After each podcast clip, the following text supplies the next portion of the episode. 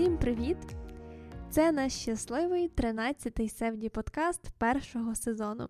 Щасливий, тому що це завершальний подкаст нашого дебютного сезону, який ми розпочали завдяки підтримці Дому Європи. І так, на зв'язку, як завжди, Діана Ігнатенко та Северин Стецюк. Усім вітання. Так, доволі іронічно те, що наш останній подкаст сезону він е, співпав з рішенням перевести Львівську область, відповідно, Львів у червону карантинну зону. І ми ще достеменно точно не знаємо, що це означає, але так, галереї і виставки, будь-яка концертна діяльність, заходи, схоже, зможуть працювати у разі 100% вакцинації працівників і приймати вакцинованих двома дозами відвідувачів. Але в цілому е, виглядає ситуація так, що все ж нові події, великі заходи, вони будуть відтерміновані. І виходячи з цього, ми розуміємо, що зможемо зовсім трішечки відпочити після наших активностей на Севді Подкаст, набратися сил і повернутися невдовзі вже в другий подкастний сезон. В той же час ми будемо з вами і далі продовжуватимемо бути на зв'язку, повідомляти вас про все найцікавіше, що буде в цей час відбуватися в культурному житті Львова через наш телеграм-канал. І сьогодні ми будемо говорити про виставку розповідь під назвою «50 історій Львівського скансену. Це виставка, яка присвячена ювілею музею, що розташований у Шевченківському гаю. Кураторами цієї виставки стали Остап Лозинський та Роман Зілінко, відомі митці та мистецтвознавці львівського середовища. До слова, ідея музею під відкритим небом виникла більше 150 років тому. Вперше цю ідею було втілено в шведському Стокгольмі вченим етнологом Артуром Газеміусом у 1891 році. Назва Скансен походить від історичного розташування неподалік фортифікаційних споруд, і це, власне, зі шведської сканс, що означає укріплення. Тобто, фактично від власної назви походить цілий термін, який тепер позначають усі музеї під відкритим небом у цілому світі. І так ви могли зауважити, що цьогоріч також річниця Скансена Скансена. Це вже більше 130 років, як у світі існує музей під відкритим небом. Цікаво і те, що бувають різновиди скансенів: це музеї забудови, музеї сільського господарства або музеї живої історії. Найновішою є концепція екомузею. І ні. Він не про природу, а про самокеровані громади та їхню спроможність зберігати ідентичність своєї місцевості. Мені здається, що близькими до філософії екомузею у Львові є ініціативи Кращий Сихів або Підзамчі нарешті. В Україні існує 14 великих музеїв під відкритим небом. Попередниками цих музеїв були різноманітні виставки у просторі міст, де експонувалися зразкові приклади тієї чи іншої архітектури. І так, просто уявіть собі, як архітектурні форми, часто досить великі, переміщують з одного місця на інше. Експонати часто розбираються, переносяться і збираються по детальних кресленнях. Це потребує особливих умінь для музейників і також масштабності мислення, коли цими артефактами є самі будівлі, їхні інтер'єри та екстер'єри. Дякую за такий широкий дискурс і введення нас в контекст. Шевченківський гай, або як офіційно він іменується Музей народної архітектури та побуту у Львові імені Клементія Шептицького, святкує цього року своє 50-ліття. Експонати для Львівського музею під відкритим небом збирали понад півстоліття і заради цього проводили низку експедицій у Карпатський регіон. Я, чесно кажучи, е, докладно цієї історії не знав. Я познайомився з нею якраз в межах виставки розповіді. І звідти я теж дізнався про те, що над пошуком експонатів власне працювали українські науковці, дослідники, мистецтвознавці і, в принципі, просто пасіонарні люди, для яких Шевченківський гай е, він був ось тим осередком, символом збереження українського самобутнього мистецтва з радянської влади. Зрозуміло, що вся історія цих людей вона показана на виставці, тому що було якраз бажання в авторів. Е, показати цю історію, широку історію е, усіх людей, які стоять власне з тими експонатами, які півстоліття львів'яни, туристи, гості міста можуть захоплюватися. Е, загалом на сьогодні в музеї вже знаходиться майже 22 тисячі предметів побуту із е, західноукраїнського краю і ще 110 будівель. В тому числі в музеї зібрана унікальна і найбільша в Європі колекція сакральних е, споруд. Йдеться про церков, їх аж сім. І найбільша в Україні колекція фаянсових тарілок, які, до речі, дуже сподобалися Діані. Їх налічує понад пів тисячі експонатів. Частина з них розміщена в експозиції зараз. Детальніше про історію створення музею і локацію, в якій вона знаходиться, ви зможете дізнатися безпосередньо із виставки, яка проходить на двох поверхах порохової вежі на вулиці Підвальній 4. Там розміщені як експонати, так і детальний текстовий наратив, який супроводжує власне виставку. І в цілому цінність виставки у пороховій вежі в тому, що експонати, які знаходяться от в фондосховищах музею, причому будь-якого музею, вони стають доступними для відвідувачів дуже рідко.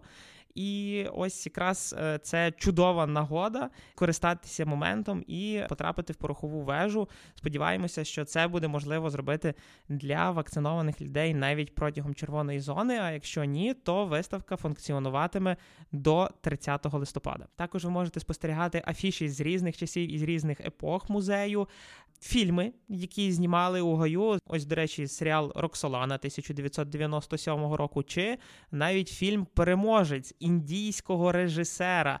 Я коли побачив, я дещо зловив крінж, але насправді цей фільм він є досить культовим в Індії, тому що режисер е, зробив певну новинку, знявши його у гаю. Деякі фрагменти цього кіно вони показані на моніторі. І звісно, якщо ви бачили хоча б один індійський фільм, ви зрозумієте про що я говорю, зокрема про антураж. І ось е, режисер він е, помістив героїв.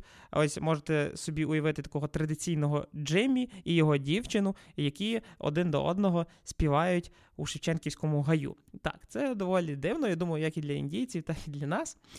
І всі такі історії, які пов'язані власне з музеєм, вони сконцентровані на виставці. І я знайшов коментар Сергія Ципишева, який є зараз виконуючим обов'язків директора музею народної архітектури і побуту імені Клементія Шептицького. І він сказав, що завданням виставки було не шокувати відвідувача об'ємом того, що зібрано, а е, зібрано в них насправді багато.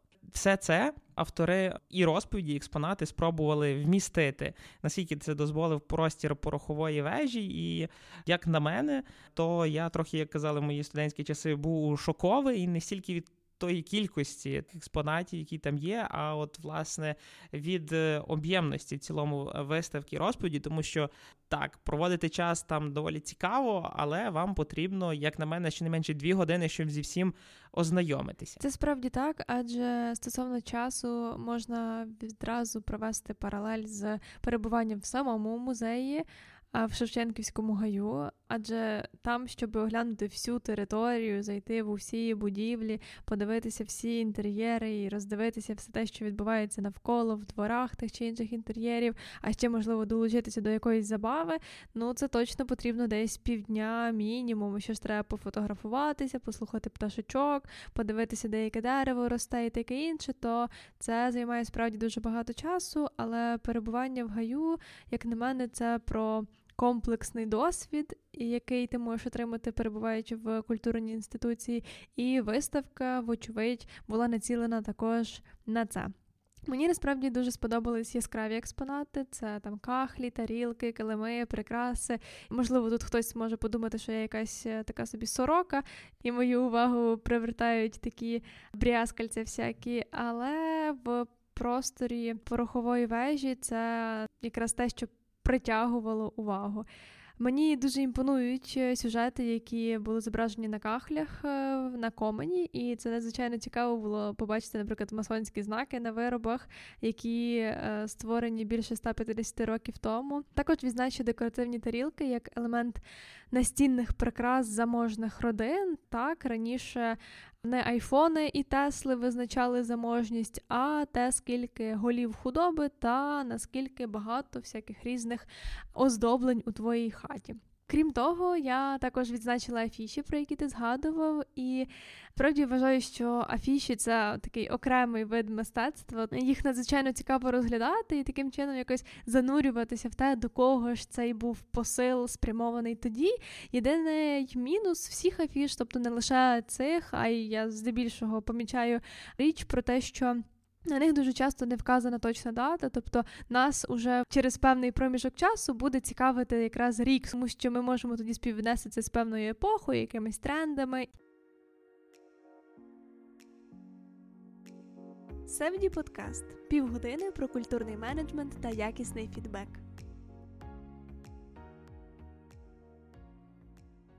Перш за все, я мушу сказати, що дуже люблю історії людей, і зважаючи на те, що автори виставки вони хотіли якраз присвятити її усім, хто творив музей, хто зберігав, розвивав, любив його, розбудовував, врешті-решт, протягом його історії. І я насправді залипав певні е, епізоди, тому що я дуже люблю ось цей зв'язок між е, тим, е, коли в людини виникла мрія, вона її почала реалізовувати, так зустрічалася з різними труднощами, але врешті-решт зуміла створити цей продукт, який крізь віки дійшов до нас, так від ось цих давніх е, скульпторів, гунчарів, інших митців ужиткового мистецтва. І сьогодні ми це все бачимо. Це дуже у мені відгукнулося. Зокрема, потрібно сказати, що коли ви тільки заходите на виставку, перша експозиційна колекція, на яку ви звертаєте увагу, це гончарство Гавареччини. І тут мені було дуже цікаво, тому що коли я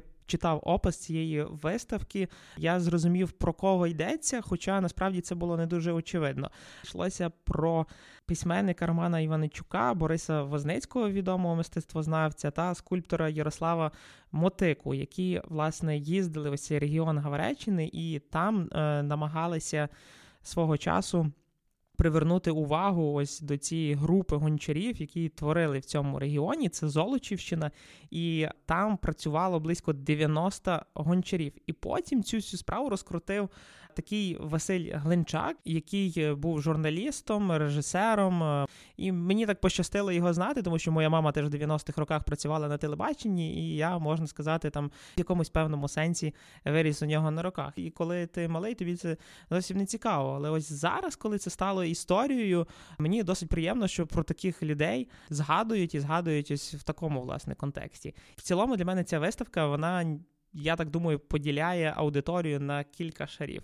Це діаспора, тобто це ось ці люди, які виїхали за кордон. Так, виїхали тут, треба сказати, з територій західноукраїнських земель, так яких того за батьківщиною вони е, отримують неймовірну насолоду, коли вони зустрінуться з цими експонатами, тому що. Кожного, я думаю, десь дідуся, бабусі, прабабусі були якісь такі речі, які ти точно бачив у своєму дитинстві.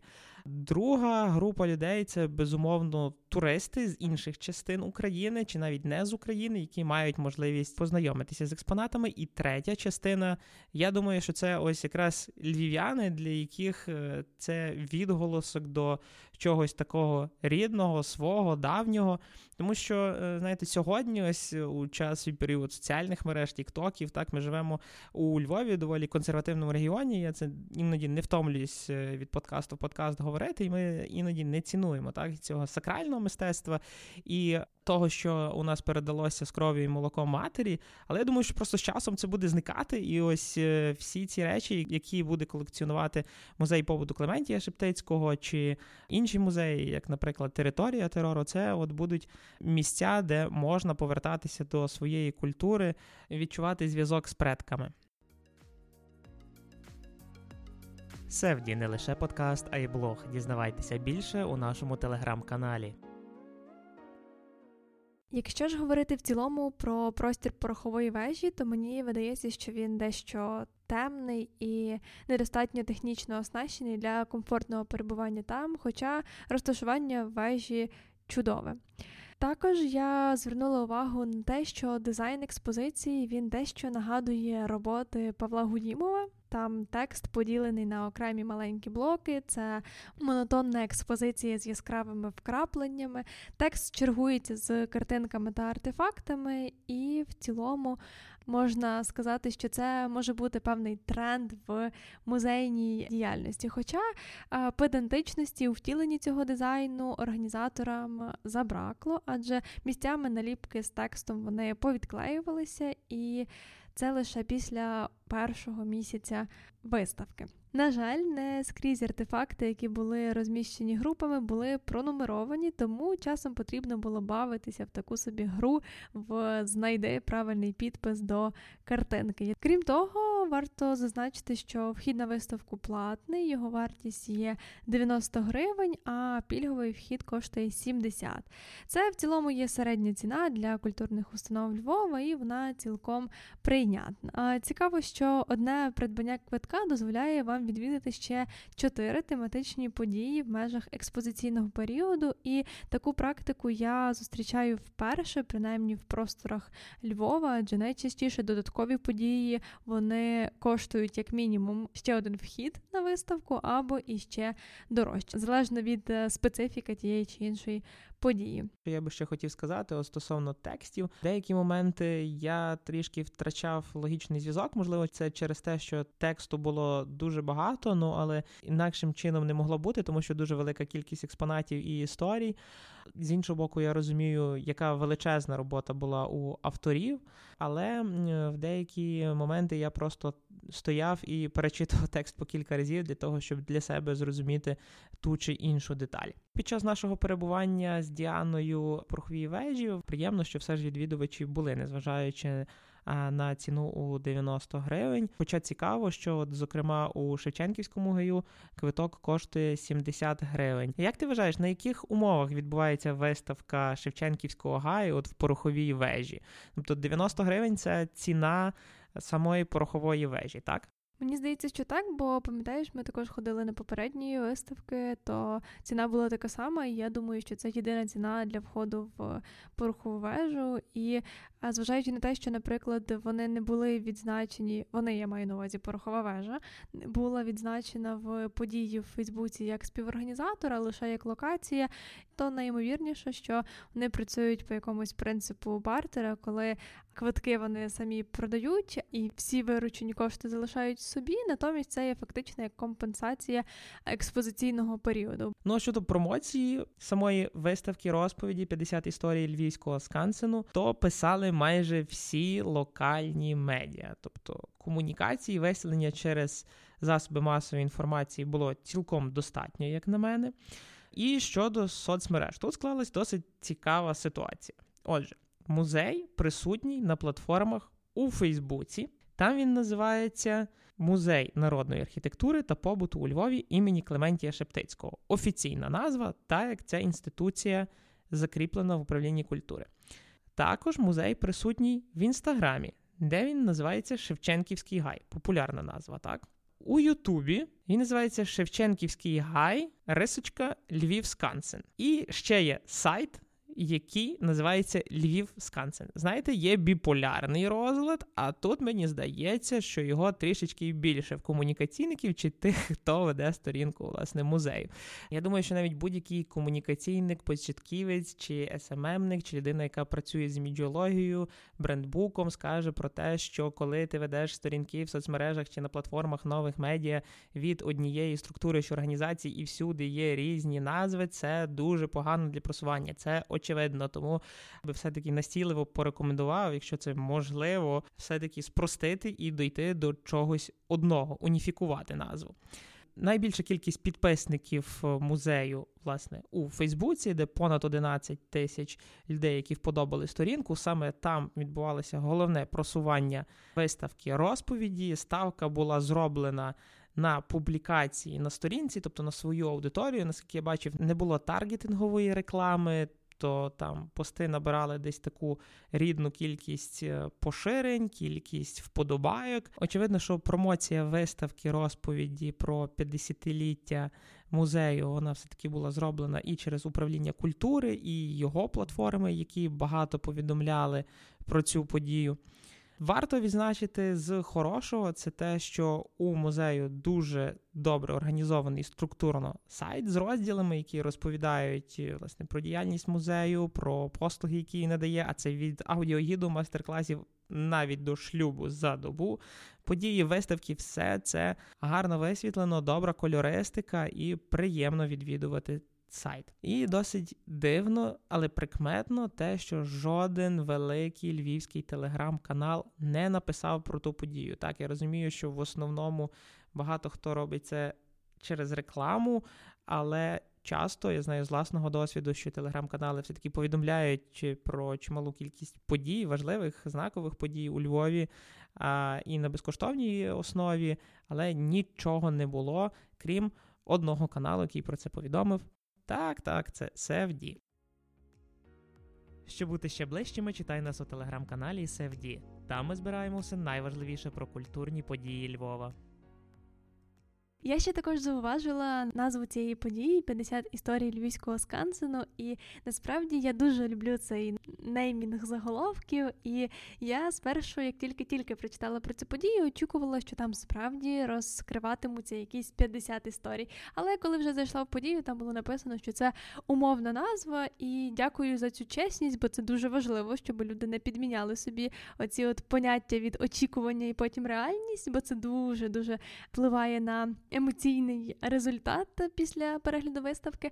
Але з іншого боку, я відразу уявила, як би це могло бути, якщо би справді розкривалися якісь 50 історій львівського скансена. Інша річ в тому, що я як візуал все-таки звернула увагу на дизайн, і це чи не одиничні випадки, коли я можу впевнено сказати, що дизайн мені дуже зайшов, і саме тому, що він мінімалістичний, стриманий із яскравими вкрапленнями, все як я люблю, і ви можете помітити це навіть в дизайні нашого проекту. Він саме створений за такими ж принципами. Також мені сподобався стікер-пак, бо він скоріше про таку нативну рекламу, де використовуються певні елементи, які асоціюються з подією чи установою, але не так зовсім прямо. І чому я виділила лише стікер-пак? Тому що крім такого мерчу були ще, наприклад, торби і листівки, і торби все ж таки намагалися зробити за принципом нативності, але, врешті-решт, поставили там великим жирним шрифтом назву музею, і це вже повністю зіпсувало цей мерч. Чому? Тому що я вважаю, що це не покупець, не відвідувач має платити 200 гривень за ту торбу, а це музей мав би доплачувати людині за те, що вона буде ходити в просторі міста, можливо, навіть не лише Львова, і тим самим промувати цю установу і закликати людей до неї і викликати якісь питання. Однак е, дизайн в цілому був досить приємний, і за це варто відзначити авторку дизайну Богдану Давидюк. Також тематичні події вони є елементами промоції виставкових проєктів, і на початку жовтня організатори заявили, що таких подій заплановано більше 20. До слова, за перший місяць експонування відбулася лише одна подія, і це кураторська екскурсія від Романа Зелінка. Підозрюю, що листопад буде дуже активний. Екскурсія була записана і доступна вона зараз на Фейсбук-сторінці музею, і це дуже гарна і зручна ініціатива. Словом, є дуже приємні речі в візуальній комунікації, є такі, які дещо недопрацьовані і дещо так псують після смак від відвідування. Однак, в цілому. Я задоволена виставкою, задоволена тим, що я пішла на неї, і мені насправді ще раз захотілося піти в Шевченківський гай. І, до речі, мені було дещо дивно, чому сама виставка не відбувалася в просторі Шевченківського гаю. Але це питання до організаторів, але можливо в тебе є якісь варіанти. Знаєш, зараз у Шевченківського гаю насправді не дуже прості часи. Зокрема, будівлі вони вже є старими і вони потребують значного ремонту. Зокрема, дах, який протікає, і це не в одній споруді, і оскільки це речі, які мають історичну спадщину, культурну, це гроші, які, наприклад, управління культури не може виділити так за один день чи один рік. Тому, власне, наскільки я бачив, Шевченківський гай е, планує принаймні благодійні аукціони. Також потрібно сказати, вони молодці. Вони заснували свій свій Patreon, до речі, він так і називається patreon.com Львів Скансен. І, на жаль, там нуль. Нуль людей, які їх підтримують. І якщо ви нас дослухали до цього моменту, ви можете стати першим патроном Львів Скансену. Я думаю, що вони точно звернуть на вас увагу. Ось, наприклад, якщо ви станете їхнім патроном на 10 доларів, то музейний плакат від дизайнерки Богдани Давидюк, яка була згадана тобою, він стане вашим. Крім того, про вас згадають у дописах про меценатів музею, і також ви зможете безкоштовно відвідувати музей протягом одного разу на місяць. І в цьому моменті завершення першого сезону, завершення нашого фінального подкасту, ми мали би напевно говорити про наш Патреон, про наші майбутні плани і таке інше.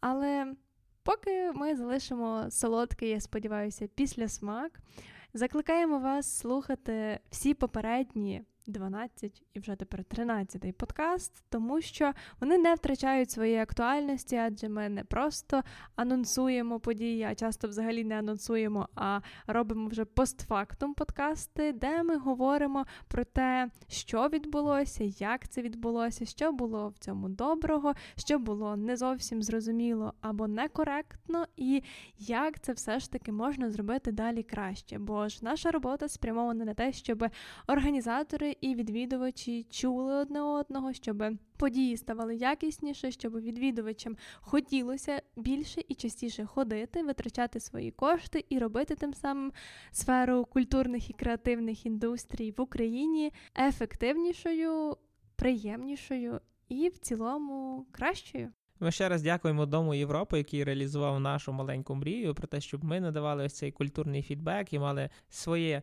медіа, маленький майданчик, на якому ми зможемо здійснювати культурно-мистецьку критику. Також ми вдячні всім вам, нашим читачам, слухачам. Вас стало дуже багато, понад 300 людей за ці кілька місяців. Це наша маленька спільнота, якою ми дуже тішимося. Ми обіцяємо, що ми будемо продовжувати робити наш інформаційний продукт і не зупинимося. Тому очікуйте нас уже скоро з новими форматами, новими подкастами і новим зарядом любові до культури та мистецтва. Дякую! Дуже дякуємо, що були з нами. Па-па!